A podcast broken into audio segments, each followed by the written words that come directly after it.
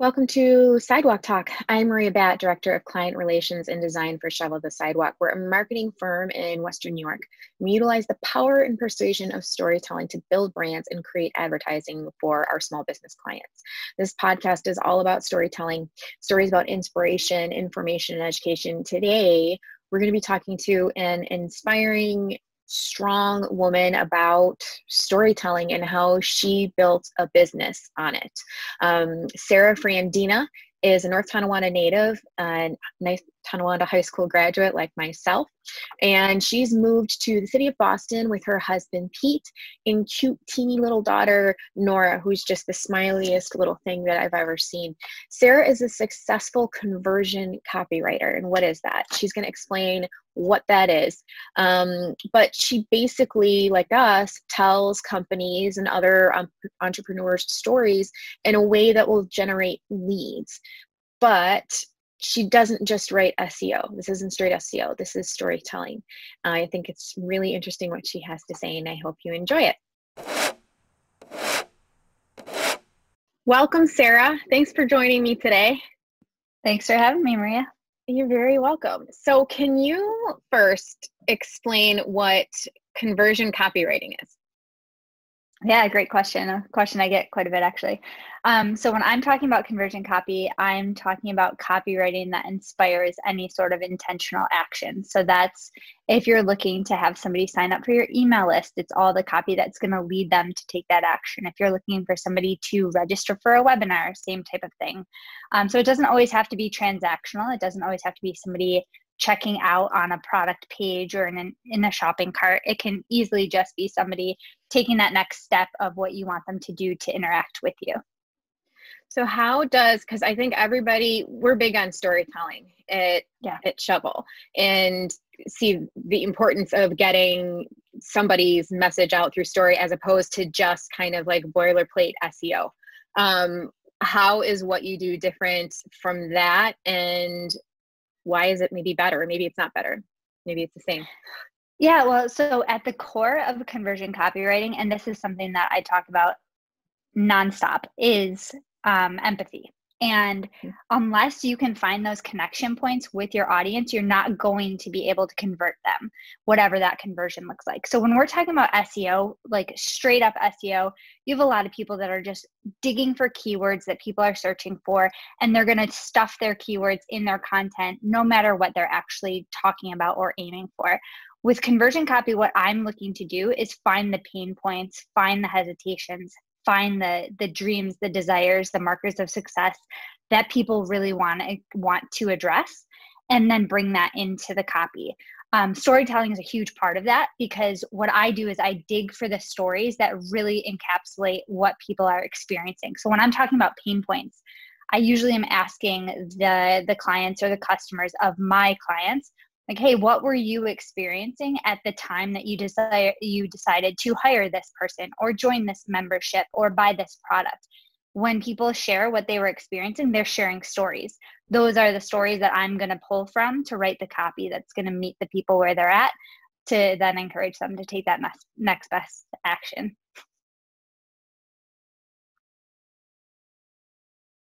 I'm still muted. um, so you are an entrepreneur this is your own business. Uh, what were you doing before you took the brave leap to just hanging it all out there and doing what you you really wanted to do for yourself? Yeah, so it's been six and a half years now since I started this business. Um, I actually started it on November 4th in 2013, which then my daughter was born on November 4th in 2018. So I'm like, that's a really nice day.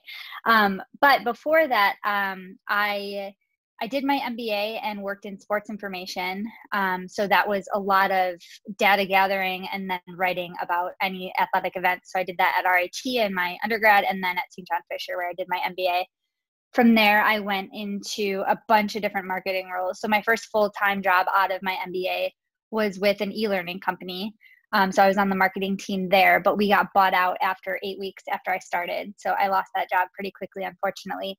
Um, and then my next kind of long term gig, I worked in travel and tourism for two and a half years. So, also doing some marketing there. And it was in that role where um, I worked for Ontario County Tourism. So, we covered the Finger Lakes region, mostly Canandaigua, and Naples, that area. And I worked with a lot of the small business owners in the area the wineries, the hotels, the restaurant owners, the chocolate shops, all the little, um, the little, from the little to the big businesses. And one of the struggles that a lot of them were facing was how do I get my story out there? How do I connect with my audience? What do I do to prioritize in marketing? Um, so I found myself hosting some lunch and learns and then helping those business owners on the side, um, unpaid, and just kind of finding my bearings. And then when I realized that freelancing was a thing, I was like, why am I not just doing this for myself? So um, it was about six months after I was really kind of working with some of the small business owners on the side that I decided, hey, why not give this a go? And that's what sparked that November 4th launch date of my business.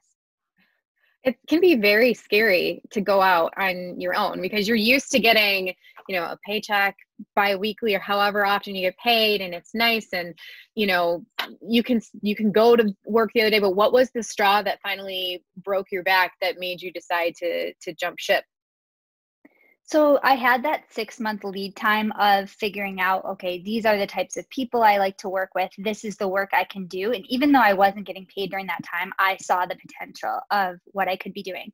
So during that time, I also brought on a business coach. Um, I had a few consultations with business coaches for free. And then I decided to work with a business coach once I started my business. Um, and I put some foundational pieces in place that gave me the confidence, and that's what I needed. And then knowing that I could do this for six months, knowing I had some savings built up that could sustain me for six months, um, I could do it for six months, and then I could look for a job, a, you know, a traditional nine to five job if I needed to. Um, so it was the confidence, and then building the support system once I did launch my business, and that was in finding the right communities and in hiring that business coach how important is that when you are in business by yourself you don't have em- em- employees that work in your apartment with you or anything like that how important is it to find some kind of community of other people that are doing what you're doing or have been doing what you've been doing for a while? Did, did that help Absolutely. I think it it can be incredibly isolating to run your own business, even if you are working with clients or you have customers, um, because you are the person that's making all of the decisions. You're the person that's responsible for bringing that next lead in and then making sure that that person is taken care of as your client or your customer. So even if you're not hiring, which I do, I do outsource quite a bit in my business now, and I did that from the beginning as I could. Um, it's still important though to have community community around different things. So I right now I have a community of copywriters that I can turn to who know the copywriting business really well. And even though we're building separate businesses that have different specialties, we get it. Like we've worked with the same types of clients and we really know that. And then for a while, I've been part of different other communities that had different focuses. Um, so I think it's it's really important that you have outlets, especially people that understand what you're doing, not just in the online digital world, but then in your niche, your niche, however you want to refer to it. Um, and then when you can get that one to one support through any sort of business coaching or even a group coaching program, that can really help you take it to the next level. I think um, you don't see, maybe it's different now, but you don't see as many women that are striking out on their own. Um, why, why do you think that is? Is it they're not we're not taught in school that this is something that we can do do women put too many um, weights on top of their shoulders so it feels like it's impossible to get out from underneath them so it's easier just to stay where they are that's a really great question so i think it really depends on who we're looking at and where where they are but I think to to be honest, until I started those lunch and learns and working with some of the small business owners in the Finger Lakes region, I didn't even know freelancing was a thing. I had done an MBA and we never talked about online business. We didn't talk about freelancing. Um, you know, there was the idea of entrepreneurship, but that meant raising seed funding and getting into incubators, and it was a totally different sort of business building than I thought of when I thought of freelancing once that seed was planted in me, it became really clear like, hey, this is a thing anybody can do, really from anywhere, as long as you have an internet connection. Um, why I think women typically get a little bit more tripped up, and I do have, I, I do think the I'm really curious actually what the percentage of male versus female in the solopreneurship world is. That would be a really interesting thing to find out. But I think what probably holds women back the most can be a few different things. It can be family. So we often are the primary caretakers in our families. So when women have babies, um, we do become the, the kind of default parent, if you will, in many cases. And I know that there are a lot of entrepreneurs working to change that a bit. Um, but that can really actually stymie some of, uh, you know, not women's just their careers, but their aspirations in terms of their online business or their freelancing or their solo ventures as well. Um, but it's also the impetus for a lot of of a lot of women starting businesses that I've met. Um, you know, they did find that they didn't weren't getting the support that they needed in their employment, um, so they started a business on their own so they could have that flexibility and freedom. Another reason would be, um, you know, the confidence. I think we hold ourselves to higher standards just on our own, and we're taught to do that from a young age. Um, so there's certain things where, you know, I have seen this even in the copywriting world where um, a male, a white male copywriter will just unapologetically land projects, charge double what I might have charged from the beginning with with no no question about it um, i think we probably have certain things that we grow up with believing or um, limiting beliefs in terms of money and what we're worth and what we can deliver that we we have to get past as women.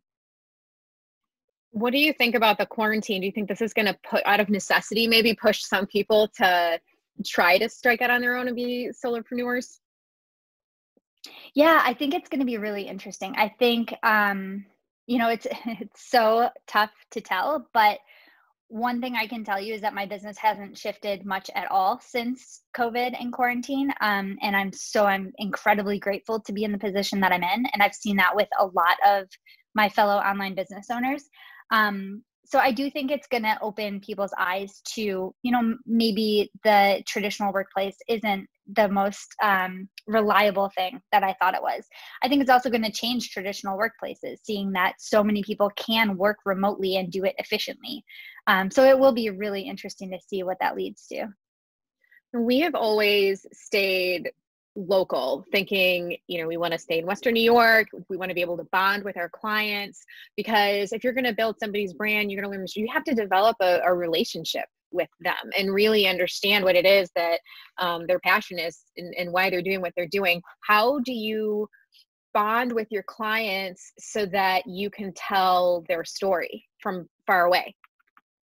Yeah, that's a great question. Um, because I do think there's a lot of value in that face to face and being local and having that community aspect. Um, what I, so none of my client relationships are less than usually a month to two months. Um, projects have that span, and all of my projects include about 60 to 70% of the process is research. So that's where I'm getting in and I am talking to my clients, customers, I'm talking to their clients, anybody that they worked with in the past. I really dig into that. And that's kind of the voice of customer side. And then I'm also doing the same with my clients. So I'm having that kickoff call. I send them a pretty, I send them some homework to do before we get started so that I'm really making sure I'm seeing the business from their viewpoint and then from their customers' viewpoint as well. So by the time almost every piece of feedback I've gotten from a client is that I know their voice better than they do or I can tell their story better than they can because it's it's weeks and then eventually usually months of really stepping into their shoes. I we hear a lot from clients like well we have to have an SEO strategy. What's our SEO strategy? And it's it's important to a, a point.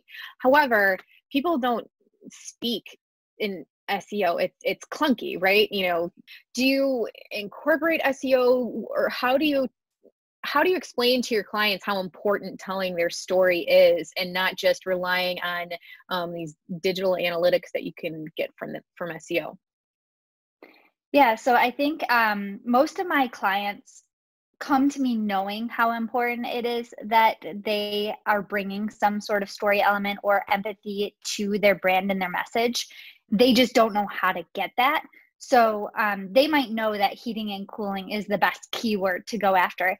But what we're looking for is so, what are their clients actually talking about at that time when they decide they need that specialist? Um, so one of my one of my um, clients is a health coach, and she specifically works on gut health. So it wasn't just enough to say like she's going to be the the person that you go to when you're looking to change your microbiome or when you're worried about your gut health. Like those might be the keywords, but what were people actually experiencing? Before they started to look for those things those were the stories that we we were after and those are the connection points that she can make so when she writes content she can write it about the fact that they are feeling fatigue or they're waking up three times a night and can't figure out why, or they know that they want to change their diet, but they're not sure what that looks like. We can go after the specific things that they're experiencing in their life and oftentimes that's going to translate to the, the, phrases that people are searching for. So I think it comes back full circle. You kind of come from a family of readers and, and writers. So your mom's in my book club. I love her mother. She's one of my favorite women. I'm so happy that my mom is is best friends with your mom. Um, but she's in our book club and she reads and i'm assuming that that was like ingrained in the fabric of your upbringing and your brother is a writer was this did she start all of this for you guys I think from a young age, books were just a big, big, big part of our lives. And so my brother is five years older than me. So when I was born, he could already read. And I think he spent a lot of time reading to me. Um, and he was also a huge comic book fanatic. So he was always surrounded by comic books. But we were both the type where before we turn on the TV, we would get out a book. And I don't know if that's something because my mom didn't want us to turn the TV on or if we just chose not to because she was always reading as well. So as a mom's reading, well, we're going to read. Where's your book? Where's your book? Um, so I think it just became, I don't think I think my brother always knew he was going to be a writer. I didn't always know I was going to be a writer, and he's now a published author. And I went kind of down a different path um, with with conversion copywriting. But it is interesting to see that we've all kind of evolved from that love of reading. And when anybody ever asks me how to become a better writer, my first thing I always say is read, read more. No, absolutely. It, it is. It's and I didn't think of it until now that yeah, you guys both have component to your to your um, job that's writing. His, his whole thing is writing, but you both also struck out on your own. Um, I mean, I can't imagine the bravery that it took Lou to decide. No, I'm I'm going to stay home and I'm going to write. I am hanging my hat on this, and I am making this my my life. That I, I that has to be scary. Absolutely. Yeah, no, and he's done a really good job of, I mean, the amount of writing he gets done is incredible with two young kids at home as well. Who are also adorable. And if if anybody's interested it's uh, he has a series called the the signs of portents is that mm-hmm. correct? Yeah so yep. you can get it on amazon and i heard he's also doing an audio book too which is yeah yeah so fun. the series is called the series is called the greystone series but the the first book is signs of portents and the audio book was actually just released. Nice. Yeah. Well, do you think you would ever do just fun writing on your own? Or do you yeah, do so, already? So it's funny um people ask me often like what the difference between conversion copywriting and creative writing is and i think you can probably get an answer of that from when you first asked me what conversion copywriting is but um, i would tell i would be the first person to tell you i'm not creative and actually my mom would tell you that too. She would say she's not creative. Um, so i don't know if i just grew up with that ingrained in me. Where i'm bo- uh, i think we're both like where does Lou come up with all these ideas? But um, i think for me it's it's i have some creative outlets. I journal a lot but it's not really creative writing. I don't i don't see myself writing fiction unless it's children's books which i'm constantly making up in my head for my daughter. But um, i think it's it's two very different skill sets what my brother and i do. So you also you had another business that you owned in conjunction with a, a partner of yours whom you also live quite a bit away from. Um, and you were coaching women who were becoming solopreneurs. What, um, why did you fall into that? Was it from the finding, looking for a community when you were doing this yourself? Um, why was this an important path for you to take? Yeah, so that's exactly what it was. Um, in those first few months before I actually started my business full time, um, Christina, who I ended up going into partnership with, and we ran One Woman Shop for five years, um, she was getting kind of the basis of that community going. And I had a one to one call with her. She, at the time, was branding herself actually as a career coach, and I was trying to figure out what I wanted to do next. Um, so I had like a 30 minute call with her. She just had some good ideas, and then we kept in touch after that so it was about um, it was may of 2014 so it was about six months after i started my business. Uh, she reconnected with a survey because she was going to start a community for female led solo businesses. And um, and i filled out that survey and then i basically just said to her hey if there's anything i can help with let me know. And we had a call a couple weeks later and i came on as an official partner in august. So the business had launched in july of 2014 i came on in august 2014 because she was about to head out to um, Latin America to travel around for three months, which turned into I think three years. so, so she wanted that support, and it really came out of I knew I wanted that community, and I didn't want to create it for myself. So I found the person that was already creating it, and then I joined and helped her grow it, and we did that for five years until we sold it actually last summer. And you passed the torch on to another two women that are running it for you. What um for anybody who's sitting at home and thinking about starting their own business what what's something that you can that you can tell them maybe something that your clients that asked you a lot um, kind of in those beginning stages that you can maybe inspire somebody to take the plunge so I think the first thing is to find community. There's so many different communities out there of people who are already doing this, um, and that's where you can learn a lot just by even being an observer. Um, but the second thing is to to really find to find that intersection of what people actually need and what you want to do is really important. But you're not just going to be able to sit at a desk and figure that out on your own by thinking about it, which is something I love to do, is just sit and think. but that doesn't always bring you to the answer. So get out there and try different things. In the first couple months of my business, I wrote so many different forms of copy. I don't even think some of it could be considered copy. Um, but I just wanted to to to try out a bunch of different things. I worked with clients all over the board. It didn't matter what their industry was, um, and it, in fact, it took me about three or four years to really hone in on specialties in terms of both what I write and who I work with. So it's been a learning process the entire time. So knowing that you don't have to have everything figured out right out of the gate would be the biggest thing because that can be a huge stumbling block, especially if you're a perfectionist or an overthinker. Um, done is better than perfect and putting yourself out there is going to give you way more learning experiences than kind of hiding behind the curtain. Thanks for sharing your story and for yeah. talking just it's just nice to see you. You too you too. Honestly. So um thank you very much and uh hopefully we'll see you again if you if we ever get out of this right? Yeah, I hope so. Yeah, I miss Buffalo. I really do. If you or someone you know has a story that needs to be shared, visit our website, shovelthesidewalk.com, and fill out a form on the Sidewalk Talk page. We'll be in touch with you to set that interview up and, and see what we can do about telling your story. You can also check out all of the Sidewalk Talk podcasts on that website or whatever platform that you stream your podcasts at. If you are interested in researching Sarah or working with her, hop on her website at sarahfrandina.com or you can even search for her brother and check out one of his books um, on Amazon. His name is Lou Paduano, and the first book in the series is The Signs of Portents. I think it's always important to give our local writers a good um, plug. So thank you, everybody, for joining us, and this has been Sidewalk Talk.